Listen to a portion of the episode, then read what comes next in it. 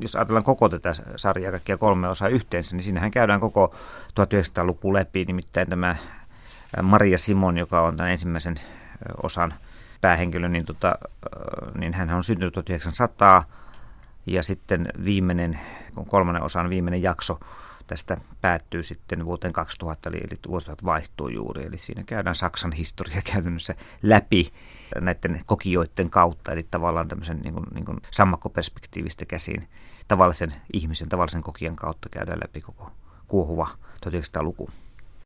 Sijoitamme kartalle kylän nimeltä Shabah laajempi alueen nimeltään Hunsryk ja se lepää kolmen jokilaakson Reinin, Moselin ja Naaen välisellä matalalla ylängöllä Lounais-Saksassa Reininmaalla. Idässä ovat kaupungit Wiesbaden ja Mainz, pohjoisessa Koblenz, lännessä pikkuvaltio Luxemburg ja etelässä Kaiserslautern ja Saarbrücken ja vähän kauempana jo Ranskan Strasbourg – historiallista rajaseutua, jonka ylijyräämisen perinteen aloittivat jo muinaiset roomalaiset.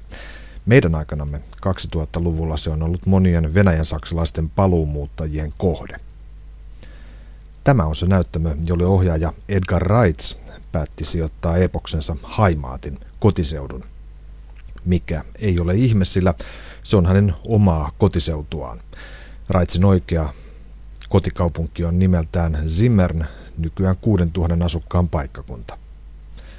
Saksalaisesta TV-draamasta ei äkkiä tule mieleen mitään hätkähdyttävää, jos pois lasketaan Rainer Werner Fassbinder ja hänen Berlin Alexanderplatz-sovituksensa.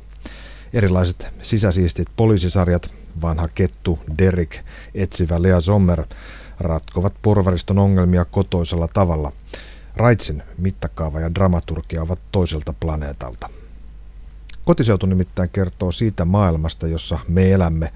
Se kertoo suvusta ja perheistä. Se kertoo historiallisista liikahduksista ja muutoksista. Se kertoo yksityisen ihmisen osasta yksinään ja suhteessa pienempään ja isompaan ympäristöön. Sarja ei lataa yllätyksiä ja shokkeja muutama minuutin välein. Se ei pelkää katsojan menettämistä. Jos auto kotiseudussa parkataan korkeanmäen laelle, niin se ei väistämättömästi vieri rotkoon.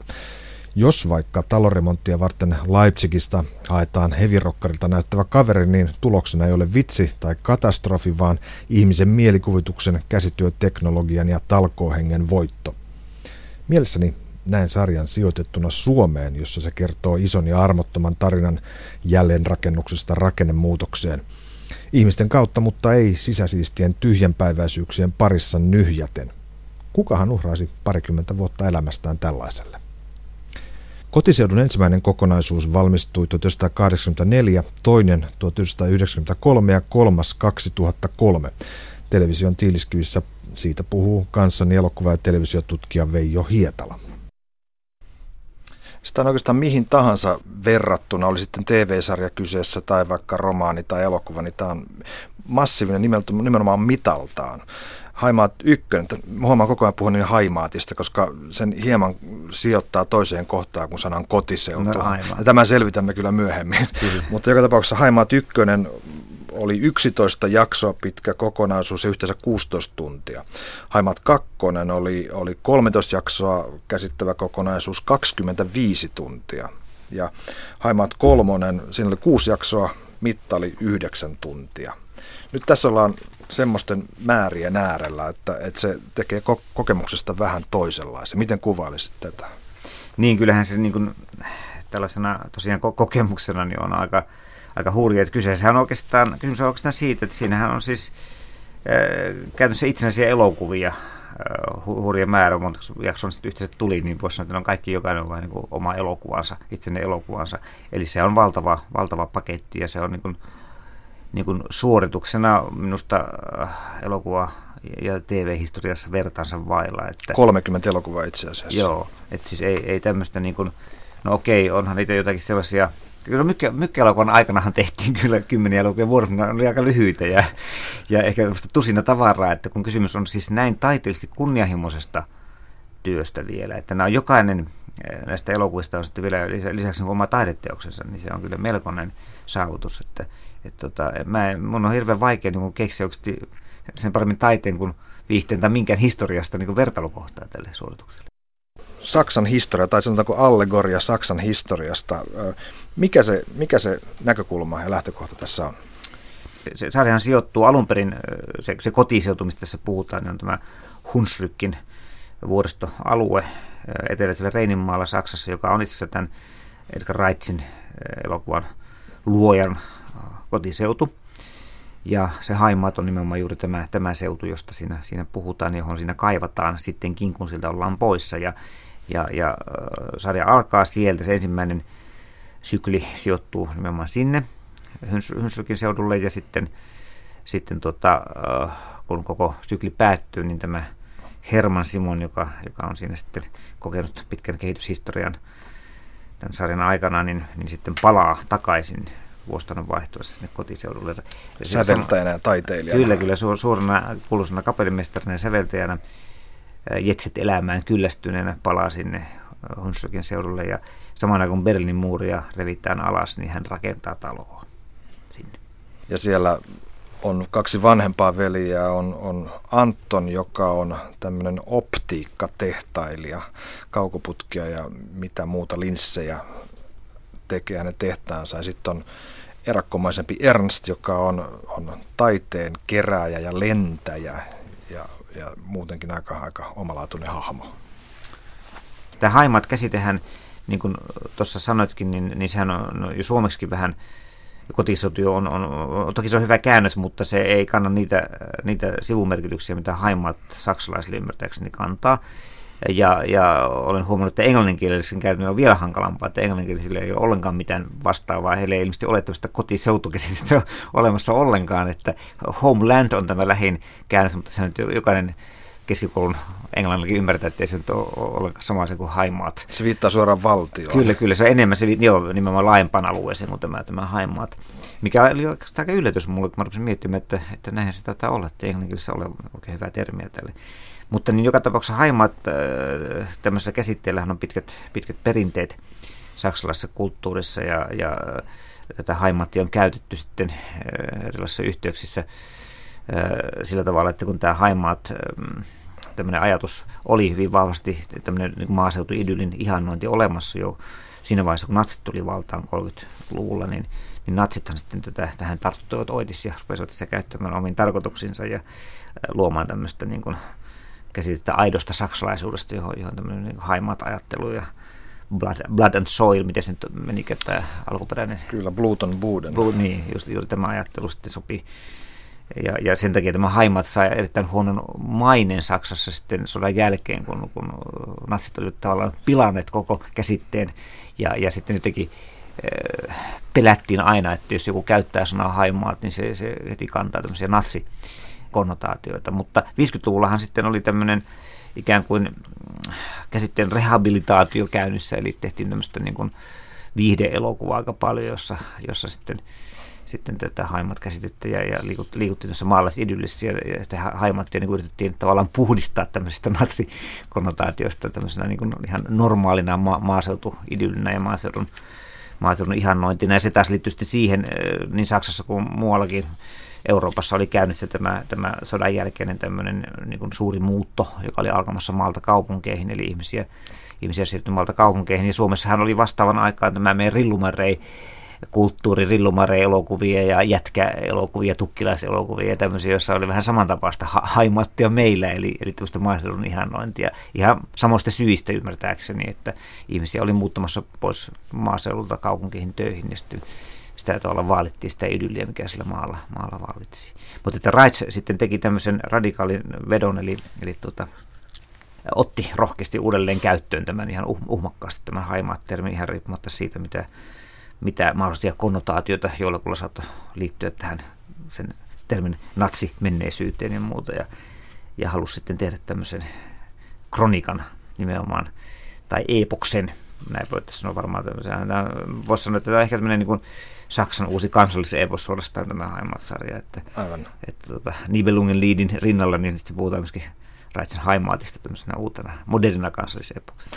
Niin Raitsan itse on syntynyt vuonna 1932 ja hän oli itse asiassa mukana 60-luvun alussa, kun tehtiin tämmöinen Oberhausenin manifesti. Kyllä, kyllä. Siellä oli uusvasemmistolaisia ohjaajia, jotka halusi nimenomaan tehdä toisenlaista elokuvaa kuin mitä tämä 50-lukulainen Haimaat elokuva, kotiseutuelokuva oli. Kyllä, kyllä.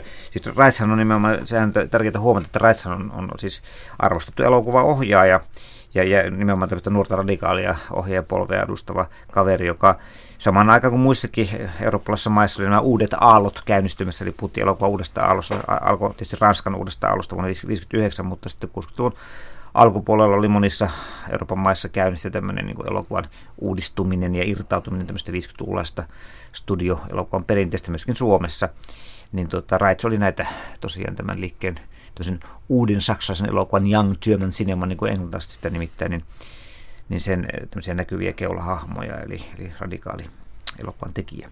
Tämä jollain tavalla hauskasti tuntuu, tai hauskasti hauskasti, mutta tuntuu mielenkiintoisesti kiinnittyvän tämä haimaataateen muuttuminen kaikkiin Saksan, Saksassa tapahtuneisiin mullistuksiin. Ensin se yhdistyminen 1870-luvulla, siitä se lähti liikkeelle. Sitten ensimmäisen maailmansodan jälkeen, mikä oikeastaan tuotti natsismin 30-luvulla, niin he valjastivat uuteen käyttöön. Sitten sodan jälkeen uusi kuvio. Sitten muurin rakentamisen jälkeen uusi tulkinta ja Joo, murtumisen jälkeen totta. kenties taas uusi tulkinta. Totta, eli koko Saksan historia tuntuu kiertyvän, tai koko moderni historia Saksan tuntuu kiertyvän tämän haimat käsittelyn ympärille. Että miten käsitämme kotiseudun. niin, aivan, aivan. Mutta Raitsin, Raitsin näkökulma on selkeästi, että, että, että tämä historia on pienten ihmisten historiaa. Joo, siis tämähän on siinä mielessä, kun tämä ensimmäinen osahan esitettiin, tai ensimmäinen sykli Haimatista esitettiin vuonna 1984 Saksassa ja veti aivan hurjasti, hurjasti katsojia silloin ruutujen ääreen, niin sehän oikeastaan sattui yksin tämmöisen uuden tyyppisen historiakäsityksen nousun kanssa. Eli tota ihan, ihan historiatieteessä, historian kirjoituksessa alettiin 80-luvulla yhä voimakkaammin puhua tämmöistä mm, joko mentaliteettihistoriasta tai sitten mikrohistorioinnista – jotka molemmat oikeastaan vähän liittyy samaan asiaan, eli siihen, että haluttiin mennä sen tavallisen kokijan tasolle. Eli kun aikaisemmin oli jotenkin, niin kuin mekin itse kukin koulussa on historiaa luettu, niin, niin tiedämme, että ei se nyt hirveästi tavallista ihmistä paljon puhuta, että ne on enimmäkseen näitä valtiomiehiä, kuninkaita ja, ja, ja muita päättäjiä ja sotapäälliköitä, joista siellä vaan kerrotaan, niin, niin ikään kuin he olisivat niitä historian tekijöitä ja sitten tämä uusi historiakäsitys lähti siitä, että, että ihan samalla tavalla sitä historiaa tekevät tavalliset ihmiset ja hirveän tärkeää on se, että mennään sinne, sinne tavallisen ihmisen tasolle, sinne ihan normaalin arkeen ja katsotaan sieltä, miten tämä historia suuret käännekorot koettiin. Ja Reitz, en tiedä, teki, tiesikö hän, hän mistään tämmöisestä mentaalihistorian käsitteestä tai, tai mikrohistorian käsitteestä, mutta teki tavallaan sitten Haimatsaren kautta tämmöisen niin kuin mikrohistoriallisen kartotuksen näistä Saksan 1900-luvun tapahtumista.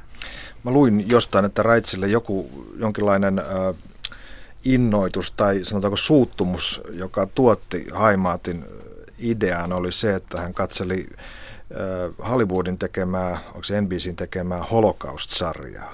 Joo, mä olen lukenut tämän saman selityksen, että, että Raits oli vetäytynyt vähän pettyneen elokuva uraansa, niin oli vetänyt Syltin saareen kirjoittamaan runoja, eli, eli Raitsan oli tämmöinen monitaiteinen henkilö, että hän on monella taiteen alalla ilmeisesti kokeillut siipiään ja, ja tota, oli tosiaan runolijaksi heittäytymässä, mutta häntä otti pannuun niin paljon tämä Hollywood-tulkinta Saksan kanssa menneisyydestä, että hän päätti, että tehdäänpäs vähän niin kuin toisenlainen vähän oikeampi kartoitus siitä, että mitä Saksassa oikeasti tapahtui. Saksassa on muutakin tapahtunut kuin holokaustit ainoastaan, että että tota, varmaan ajatus oli se, että kun Amerik- varsinkin kun amerikkalaiset tekee jonkun, jonkun sarjan Saksasta ja, ja sitten kun amerikkalaisilla muutenkin saattaa tavallisella amerikkalaisella olla vähän kapea käsitys Saksan kanssa se stereotyyppinen niin, kuva. että ehkä muistaa Hitlerin ja natsi-upseerit elokuvista, niin, tota, niin se tietysti vahvisti vaan tämä holokaust sarja sitä käsitystä ja, ja tota, hän halusi laventaa sitä vähän, vähän että oli, oli sille muutakin kuin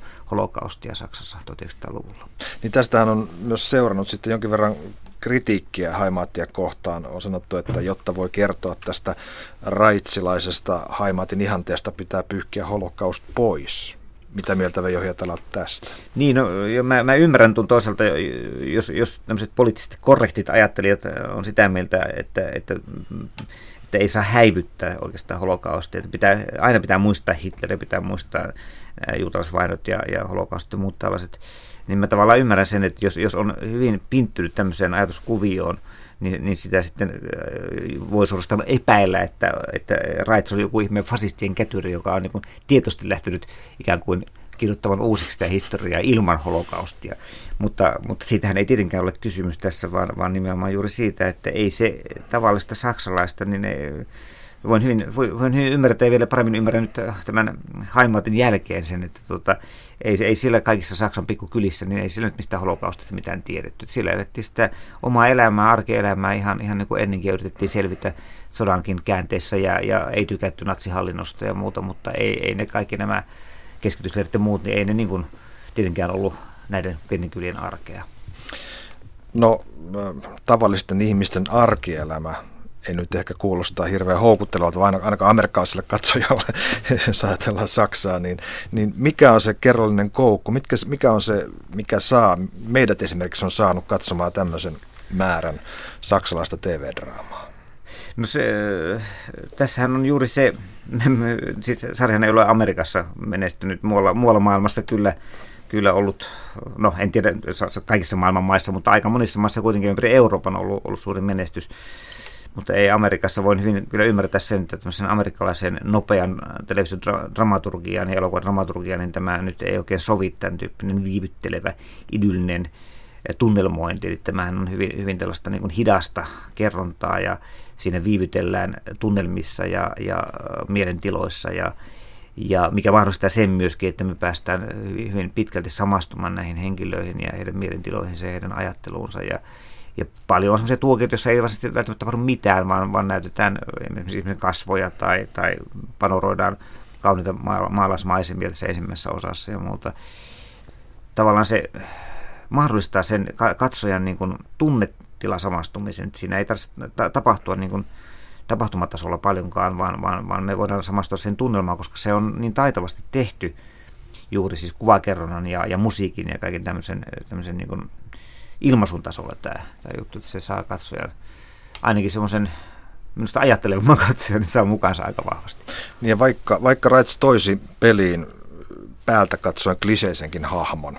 Esimerkiksi niin kuin Haimaat kolmosessa nämä DDR-läiset työläiset, jotka tulee rakentamaan Herman ja Clarissan taloa, tai vaikka jo, jo siellä alkupuolella oli, oli Eduardin vaimo Lucy, joka tulee Berliinistä hienos, hienona naisena tota, ja ajaa miestään natsiuralle, niin jossain vaiheessa me päästään ikään kuin näiden näkemään se, saadaan ymmärrys näihin hahmoihin, mikä on hämmästyttävää. Kyllä, se on, minusta se on juuri suuren taiteen tunnusmerkki, että ehkä taiteen viihteen erottaa juuri se, että, että viihteessä yleensä lähdetään siitä, että se on, ne, ne tapahtumat on jollakin tavalla ne, jotka niin kuin, niin kuin saa sen katsojan mukaan ja koukuttumaan, mutta että tämä, niin kuin hyvässä taiteessa saadaan ihminen, ihminen samastumaan niin tunnetiloihin ja kiinnostumaan niistä ihmisistä, kun tarpeeksi, on tarpeeksi aikaa annetaan katsojalle kiinnostua näistä henkilöistä. Meille näytetään läheltä näitä ihmisen tunnetiloja ja heidän tuntemuksiaan.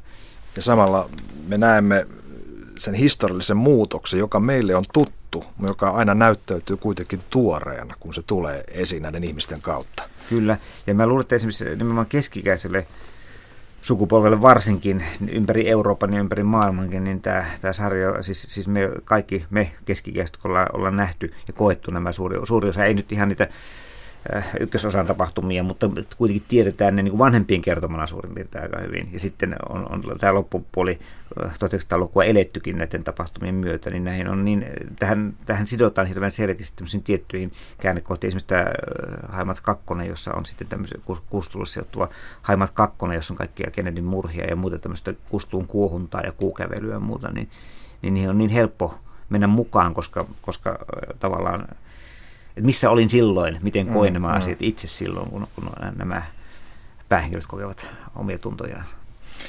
Miten Haimaat suhtautuu tällaisiin perinteisiin muihin, tai sanotaanko muihin perinteisiin perhesaakoihin. Mulla tulee mieleen Buddenbrookit, tulee mieleen Forsaittien Taru, joka on molemmat on myös TV-sarjona olemassa. olemassa. Niin tämähän oikeastaan sitoutuu monen tyyppiseen tämmöiseen niin kuin kirjallisuudenkin perinteeseen ja sitten toki, toki elokuva perinteeseen ja, ja jopa TV-perinteeseenkin, että, että onhan niitä TV-säkin nähty niitä tämmöisiä pitkiä sukusaakoja, jotka usein sitten on perustunut kirjoihin nimenomaan, joku Forsythien tarulle esimerkiksi. Että tämähän ei perustu mihinkään kirjaan, että siinä mielessä tämä on, on aika mielenkiintoinen. Kyllähän tämä Haimaat, niin äh, sitoutuu oikeastaan tosiaan sukukronikoiden perinteeseen, laajoihin sukuromaaneihin esimerkiksi. Ja sitten se, se, mihin tämä selvästi sitoutuu mun mielestä, niin on tämä saksalainen taiteilijaromaani. Eli, eli kysymys on kuitenkin, siis no ehkä ensimmäisessä osassa ei niinkään, mutta sitten kakkos- ja kolmasosa, jotka tämä Herman Simonin uraa erityisesti käsittelevät, niin tuota, hänen taiteilijauransa nimenomaan, niin kysymys on taiteilijaromanin perinteestä, joka on, on tuota Saksassa ollut aina hyvin, hyvin vahva. Aina Goethestä lähtien. Goethen äh, Wilhelm Meisterin oppivuosi, joka pidetään tämmöisenä taiteilijaromaaniperinteen aloitteena siellä. Ja, ja sen jälkeen niin sitten tämmöiset niin kuin, tämmöinen ro- romanttinen käsitys tavallaan taiteilijasta niin on ollut hyvin vahvasti saksalaisessa perinteessä esillä. Ja, ja no ehkä, ehkä tässä nyt ei tässä, jos Goethe oli sellainen ajatus, että taiteilija ikään kuin jotenkin puhkeaa, että on olemassa tämmöinen niin kuin, niin kuin selvä visio, miksi taiteilijan pitää tulla ja hänen pitää vaan löytää se oma taiteilijuutensa, se ikään kuin se täydellinen taiteilijan roolinsa jollakin tavalla. Mutta tota, ehkä tämä äh, Haimat niin ei kuitenkaan sitten ihan sellaista romanttista käsitystä vaali. Näillä on näillä nuorilla taiteilijalla on 60-luvulla siinä kakkososiossa kaikenlaisia suuria hybridisiä suunnitelmia siitä, että miten he nyt muuttavat maailman ja muuta tällaista, mutta sarjahan kyllä aika pian osoittaa sen, että ei se ole niin auvoista ja siinähän käy osalle huonosti ja, ja osa kuolee ja, ja kaikkia tragedioita syntyy. Että Hermanille toki käy, käy hyvin siinä mielessä, että hän saa se uransa kyllä sitten saa kansainvälistä mainetta ja muuta, mutta tota, sitten kuitenkin se tärkein asia, mikä Hermanille on tässä taiteilijan uran ohella, on kuitenkin se kotiseutu, johon sitten haluaa palata. Ja, ja toisaalta tämä romanssi tämän kauniin Clarissan kanssa.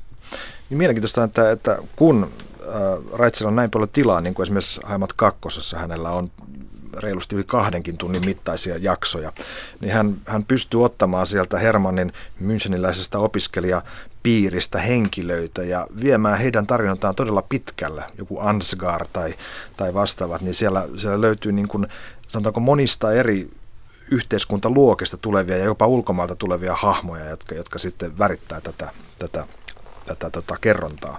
Kyllä se on aika mielenkiintoista.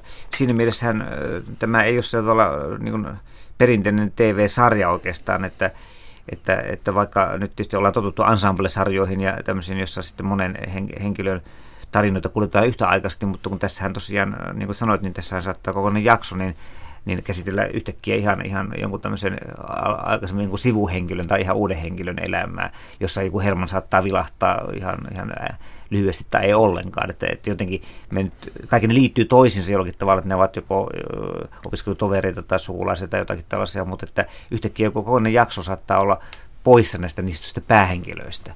Ja se on aika mielenkiintoista, että, että ja siitä huolimatta tosiaan niin me, me sitten kiinnostutaan sen yhden jakson puitteissa taas jonkun uuden ihmisen elämästä.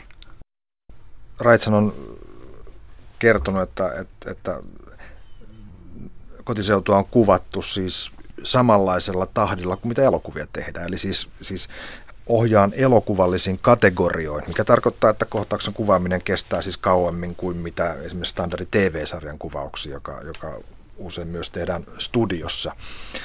Yksi mielenkiintoinen asia tässä elokuvallisuudessa on tämä värillisyyden ja mustavalkoisuuden vaihtelu, mikä on aika, aika mielenkiintoinen. Mä oon, mä oon tästä kuullut monenlaisia tulkintoja, jopa, jopa sellaisia, sellaisia, mitkä mä saatan kyllä hyväksyä myöskin, että ne vaan vaihtuu ja se näyttää hyvältä. Nimenomaan. Siis joo, joo näin, tämmöisen tuloksen mäkin olen loppujen lopuksi tullut, koska kyllä mä, mäkin niin kuin varmaan kaikki Hamletin katsojat, niin on yrittänyt, niin kuin, että se on ollut se on älyllinen haaste yrittää selittää, että mitä tämä merkitsee, että välillä ollaan värillisiä ja välillä mustavalkoisia. Kyllä mäkin olen tosiaan, tosiaan kallistunut semmoiseen ajatukseen, että se on tällainen, se on vain yksi tyylikeino, että, että no elokuvatutkijat puhuu tämmöisestä, tämmöistä tota, eräät tutkijat puhuu parametrisesta kerronnasta elokuvassa, joka tarkoittaa sitä, että elokuvissa käytetään tämmöisiä tiettyjä tyylikikkoja, vaan siis, no niin, siksi että näyttää hyvältä tai että ne antaa sellaista niin rytmiä sille kerronnalle. Joku tietty kohtaus saattaa tai joku tietty tämmöinen kuvallinen trikki tai keino saattaa esiintyä tietyin välein, ikään kuin musiikissa toistuu aina, esimerkiksi sinfonissa toistuu tietty rakennetta tietty kulku yhtäkkiä aina välillä. Eli se on tämmöinen tyylikeino, joka niin kuin tosiaan näyttää hyvältä, että se antaa tietysti rytmiä sille kerronnalle. Ja, ja en mä kanssa ole mitään muuta selitystä keksinyt tälle keinolle muuta kuin tuota, että siinä on joku tällainen, vaan että se rytmittää sitä kerrontaa. Haimaat ykkösessä todennäköisesti on on siis enemmän mustavalkoista ja Haimat kolmosessa jo enemmän värillistä. Kyllä, koska Tämä nyt ainakin on totta. Näin, joo, näin se varmaan menee, koska, koska silloin ykkösen aikaan elettiin mustavalkoisen elokuvan aikaa hyvin pitkälti ja ihmisten muistut siitä ajasta ovat mustavalkoisia valokuvia monasti ja, ja, ja se mm, on se muistikuvat on hyvin mustavalkoisia siltä ajalta. Television ominaisuuksia ovat intiimiys ja kesto ja parhaimmillaan kun ne televisiossa ilmenevät, mieleen tulee toinen väline, tuote ja ilmaisun muoto, jossa ne myös toimivat, romaani. Romanitkin liikkuvat ajassa ja tilassa ja kuitenkin kuvaavat arkisia ohikiitäviä hetkiä, jotka muuntuvat toisiksi hetkiksi, joiden täyden merkityksen hahmottaa vasta kymmenien ehkä satojen sivujen päästä. Tai TV-sarjassa monien jopa kymmenien tuntien jälkeen. Tällaisessa rytmissä, tällaisessa hitaassa annostelussa on merkille pantava se, että maalia ei tarvitse koko ajan pitää näkyvillä. Katsojan voi viedä sivupoluille, voi rakentaa kokonaisen jakson toisenlaiseen tunnelmaan esimerkiksi kotiseutu kolmannen ensimmäinen jakso Maailman onnellisin kansa saattoi aivan mainiosti olla silkkaa iloa ja purkausta, jälleen näkemistä, rakentamista, kasvua ja ekstaasia. Kaksi ensimmäistä kotiseudun kokonaisuutta nähnyt katsoja, toisin kuin monet kärsimättömämmät lehtikriitikot, oli varma siitä, että kaikki aristotelisen draaman elementit seuraavat kyllä – Kuuden elokuvan mittaisen jakson ääreen katsoja saattoi asettua levollisena kuin kirja klassikon pariin. Tai ehkä eroa on toiseen suuntaan. Erään kommentin mukaan 42-tuntisen kotiseudun rinnalla Goethen Faust tuntuu kirjalliselta fragmentilta ja Nibelungien laulu tiivistämisen oppitunnilta.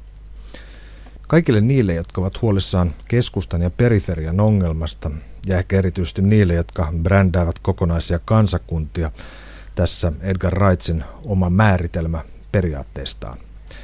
Minulle ei ole tärkeää olla keskellä historiallisia tapahtumia, vaan olla periferiassa, syrjäseudulla, sillä syrjäseutu on paras paikka tarinankerronnalle. Jos on suurten tapahtumien pyörteissä ja kuuluisien ihmisten keskellä, historiallisella ennakkoasenteella on valtava merkitys tarinan vastaanotolle, vaikka siinä tarinassa sanoisi mitä. Merkityksettömästä paikasta löytää kuvan maailmasta – siellä on kaikki olennainen, mutta siellä ei ole median tarjoamia kliseitä. Television tiiliskivissä jatkaa Veijo Hietala. Muistihan on aivan olennainen asia tässä, tässä Raitsin epoksessa. Kyllä, Muisti, aika, kuolema. Kyllä, kyllä. Nimenomaan muist, muistihan se on tässä se, se juuri se, tavalla se nostalginen elementti. Sen takiahan, mä en tiedä onko Raits itse sanonut vai onko kriitikot tätä verrannut, mutta, mutta, mutta yksi tämmöinen vertailukohta on ollut Marcel Proustin kadonta aikaa etsimässä romaanisarja, johon tätä, tätä teosta on verrattu juuri tämän muist, muistin takia ja tämän muistelemisen takia. Niin siinäkin mielessähän oikeastaan tuo 80-luvulla Rights liittyy ajankohtaisiin asioihin tämän sarjan kautta, koska tota, paitsi että mikrohistoriointi tuli, tuli muodikkaaksi no lainausmerkeissä 80-luvulla, niin myöskin tämä muistin käsittely tuli 80-luvulla tutkimuksessakin kauhean keskeiseksi. Sen jälkeen on, on muistista ja muistamisesta on tehty aivan hirveästi tutkimuksia, enkä tarkoita siis semmoisia tutkimuksia, että, että on tutkittu ihmisen dementoitumista tai muuta vastaavaa, vaan ihan tämmöistä niin kuin, muistelmisena mentaalihistoriallisena kulttuurihistoriallisena ilmiönä, että miten tärkeää on muistaa. Siis, siis kaikki historiankirjoitus on muist, muistelemista käytännössä, mutta se, että miten ihmisen identiteetillä on hirveän tärkeää, siis se, että rakennetaan niin kuin muistin ja muistin, koska, koska ihmisen identiteettihän on sitä muistamista melkein pelkästään. Jos, jos ihminen menettää muistinsa, tapahtuu, jos dementoituu tai muuta, niin hän muuttuu toisessa ihmiseksi käytännössä. Me ollaan oikeastaan sitä, mitä me olemme näiden muistojemme perusteella. Ja tämä muisti onkin aika hassuvekotin. Se on, se aika, on. Se on valikoiva. Se on hyvin valikoiva ja se, se jopa muokkaa niin menneisyyttä uusiksi aina. Että, Kyllä. Että, että voi niin muistella niin menneisyyttä uusiksi tarvittaessa aina. Se, mikä, miten kotiseudussa ähm, tämä muistaminen näkyy, niin on, on se paluu tiettyihin samanlaisiin kuviin. Esimerkiksi kuinka monta kertaa tulee se kuva siitä tiestä, joka johtaa Shabahin kylään tai, tai, tai ne tietyt maisemat siellä Hunsrykissä, tai se Reinin mutka, jossa, jossa tämä, tämä Glarissan ja Hermannin talo on, tai, tai esimerkiksi juna, joka kulkee tien vieressä. Kyllä. Siis, siis sehän on, on minusta aivan hyvin hienosti oivallettu tässä sarjassa se, että muisti on kuvallista. mä olen itsekin kirjoittanut tuossa aikoinaan sellaisen artikkelin kuin elokuva ja muistin teoriat, mä oon aina yrittänyt pysyä näissä ajankohtaisessa aiheessa, oli silloin 80-luvulla, kun mä sen artikkelin kirjoitin, niin se oli just, just oli niin tämä muistipohdinta myöskin elokuvatutkimuksessa noussut keskeiseksi. Ja, ja siinä just mie, pohdin sitä, että tuota, miten puhutaan muistikuvista ihan mm. kirjaimellisesti.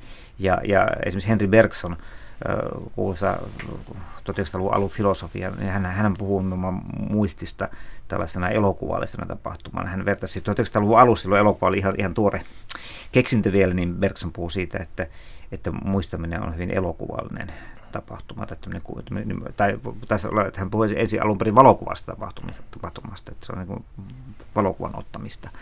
Mutta että nimenomaan hän vertaisi tätä elokuvan aikakäsitystä ja, ja muistin aikakäsitystä, niin hän, hän puhuu siitä, että, että tavallaan me niin kuin, ensin me mennään menneisyyteen omassa mielessämme ja sitten me tarkennetaan ikään kuin elokuvan kuvassa niin johonkin tiettyyn kohtaan sieltä menneisyydestä ja poimitaan se niin kuin kuvana esille. Ja, ja tota, tässä on hyvin Raits mun mielestä tämän perkuksinaisen ajatuksen tiedostanut, että, että miten voimakkaasti meissä tietyt avainkuvat meidän menneisyydestä vaikuttaa. Tietyt vahvat väkevät kuvat, vaikkapa kotiseudusta tai, mm. tai jostakin tärkeistä asioista. Tästä tuli tietysti mieleen, että kuvia tulvivana aikakautena meillä onkin tekemistä, että kun me päätetään, että mikä on meidän muistia ja mikä on tulevaa impulssia. Joo, mä, mä oon tätä epäilykin nimenomaan ja esittänytkin jossakin semmoisen ajatuksen, että meidän, meidän, meidän muistimme on tämmöinen kuvagalleria ja tämä kuvagalleria koostuu just niin kuin sanoit, yhä enenevässä määrin siis kuvista, jotka on niin kuin, niin kuin annettu meille valmiina jostakin elo, elokuvan kuvista tai, tai televisiokuvista enemmän kuin tämmöisistä kuin normasta oman, oman arkielämän kuvista. Ja jopa joskus sillä tavalla, että, että onko tämä tapahtunut oikeasti, vai onko tämä tapahtunut elokuvassa minulle, siis, siis semmoinenkin epäilys joskus tulee ihan oikeasti, että olenko, olenko nähnyt tämän tapahtuman elokuvassa vai olenko kokenut tämän tosielämässä. No nyt me tiedetään varmasti se Veijo Hietala, että, että meidän kuva 1900-luvun Saksasta on yhtä lailla kuin se on, se on Hitler ja Hindenburg ja, ja tuota, Saksan jalkapallon maajoukkue, niin se on myös koko tämä Raitsin Haimaat saaga. Kyllä, kyllä. Ja se on, se on kyllä huomattava rikastus tähän, tähän, tähän aika arkkityyppiseen kuvaan. Raitsetahan meni vuosikausia kunkin kokonaisuuden rahoituksen haalintaan. Tämä on hyvin kallista työtä, tämän kaltaisen TV-sarjan tekeminen. Nyt mulla oli se käsitys jäänyt, että Raits kyllä haluaisi meillä vaikka jatkaakin tätä homman tekemistä. Miten, nyt kun euro- eurooppalaisilla on selvästi ongelmia tämän rahoituksen suhteen, miten, miten tämänkin asian saataisiin ratkaista? Onko ehdotuksia, Reijo? No, mä olen jotenkin kuvitellut ja luullut, että tämä EU on keksitty sitä varten, että EU myöskin kulttuurisesti meitä, ei ainoastaan poliittisesti, vaan myöskin kulttuurisesti tukisi. Ja ja, ja mä, mä oikeastaan sanoa ihme, ihmeissäni, jos ei nyt joku Raitsin kaltainen tekijä nyt sitten voisi saada EU, jotakin EU-kulttuuri joltakin elimeltä sitten rahaa tämmöisen tekemiseen, koska EUn kannalta olisi hyvin tärkeää siis vaalia myöskin kulttuurista identiteettiä, siis ei ainoastaan Euroopan, koko Euroopan kulttuurista identiteettiä, vaan myöskin eri maiden kulttuurista identiteettiä. Ja varsinkin kun tämä kuitenkin tässäkin tapauksessa tämä Saksan kulttuurinen identiteetti kuitenkin vertautuu hirveän paljon meidän muiden muiden maiden identiteetteihin ja me pystytään löytämään vertailukohtia. Eli tässähän, vaikka tässä Saksan historiasta puhutaan ja Saksan historia kirjoitetaan, niin Saksan historia on niin olennaisella osalla koko Euroopan historiaa kuitenkin, että voisi nyt kuvitella, että EUsta löytyisi joku tämmöinen. Me kaikki täällä maksetaan verovaroista kaikenlaisia tukiaisia EU-llekin koko ajan, niin eiköhän nyt voisi ajatella, että pieni siivunista riittäisi Raitsinkin seuraavan kotiseutuun.